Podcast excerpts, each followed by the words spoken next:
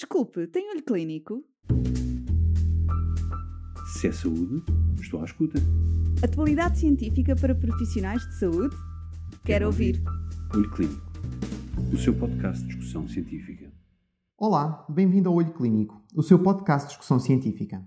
O tema abordado hoje é o weight gain, no âmbito do VIH. Em conversa ao Olho Clínico, a doutora Ana Rita Silva, médica infecciologista no Hospital Beatriz Ângelo, aborda o ganho de peso e da gordura generalizada, quase universalmente descrito, após o início da terapia antirretroviral, que envolve a gordura ao nível dos membros e tronco, visceral e subcutânea, e ocorre durante o primeiro ano de tratamento em todos os regimes. Curioso? Ouça até ao fim. Doutora Ana Rita, muito se tem falado sobre o aumento de peso na população infectada por VIH. O que é que sabemos sobre este fenómeno ao certo?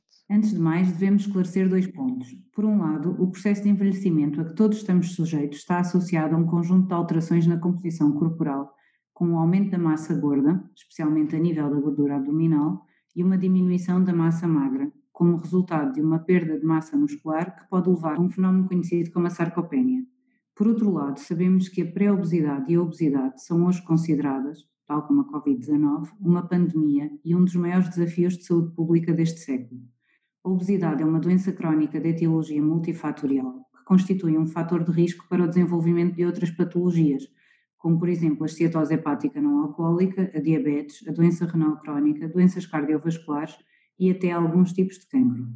Contribui assim para uma diminuição da qualidade de vida de adultos, crianças e jovens e para um aumento dos custos diretos e indiretos com a saúde, tanto em países desenvolvidos como em vias de desenvolvimento. Na população infectada por VIH, previamente à introdução da terapêutica antirretroviral combinada, assistia-se a uma grande prevalência de perda de peso e desnutrição, também conhecidos como wasting syndrome que estavam aliadas a uma mortalidade precoce. Desde essa data, a optimização terapêutica permitiu uma maior sobrevida, começando então a ser descritos fenómenos de ganho ponderal e redistribuição da gordura corporal que voltaram a ser alvo de atenção nos últimos anos. E diga uma coisa, sabemos por que ocorre este ganho de peso? São vários os fenómenos uh, e os possíveis mecanismos envolvidos. Estes incluem um fenómeno de, chamado Return to Health, que ocorre nos indivíduos já com doença avançada, com um peso retornando ao que é uma baseline pré-doença e que pode já ser um excesso de peso e cujo mecanismo subjacente não é completamente compreendido, mas que provavelmente resulta da redução do catabolismo acelerado e da inflamação associadas à infecção VIH. Pode também assistir-se à resolução de infecções oportunistas e disfunção gastrointestinal que afetam negativamente o apetite e a absorção de nutrientes. Fatores adicionais incluem características demográficas e específicas do VIH, com um maior ganho ponderal ocorrer em indivíduos melanodérmicos, de raça negra, em mulheres e naqueles com menor valor de linfócitos TCD4 e carga viral do VIH mais elevada pré-tratamento. Fatores genéticos, incluindo polimorfismos que influenciam a metabolização do efavirense, foram também já sugeridos. E relativamente à terapêutica antirretroviral? O ganho de peso e de gordura generalizada têm sido descritos quase universalmente após o início da terapêutica antirretroviral e envolvem a gordura a nível dos membros e tronco, visceral e subcutânea e ocorrem durante o primeiro ano de tratamento em todos os regimes. Com os fármacos mais antigos, como os inibidores da protease potenciados e os nucleósidos de primeira geração, assistia-se a uma alteração da distribuição da gordura corporal, com alguns indivíduos a sofrerem de lipoatrofia aliada por vezes à lipohipertrofia, um fenómeno que também é denominado de lipodistrofia.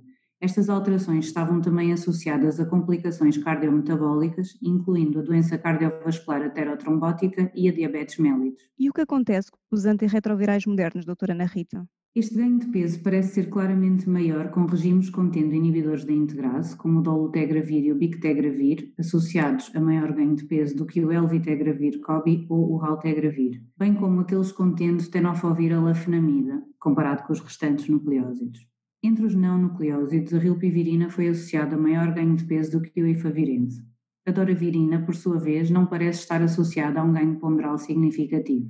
Este sinal foi consistentemente observado quer em estudos de coorte, como na NIACORP, quer em ensaios clínicos, como por exemplo o estudo ADVANCE. No estudo Iniciativa Profilaxis Pré-Exposition e no ensaio Discover, ambos relativos à profilaxia pré-exposição, e, portanto, em indivíduos seronegativos, os indivíduos sob tenofovir desoproxilfumarato intricitabina ganharam menos peso do que aqueles sob TAF intricitabina. Curiosamente, alguns estudos de switch de um não nucleósido ou inibidor da protease potenciado para inibidor da integrase relatam resultados contraditórios. A etiologia do ganho de peso com os inibidores da integrase não é clara e pode incluir efeitos sobre a termogênese, apetite ou regulação de energia, ou talvez refletir um efeito direto ou uma maior eficácia antirretroviral dessas moléculas a nível do tecido adiposo ou outro tecido metabolicamente ativo. A maior tolerabilidade destes regimes é também uma explicação proposta quer para os inibidores da integrase, quer para o TAF. As consequências a longo prazo deste ganho de peso não são claras. Nem toda a gordura contribui igualmente para aumentar o risco de distúrbios metabólicos.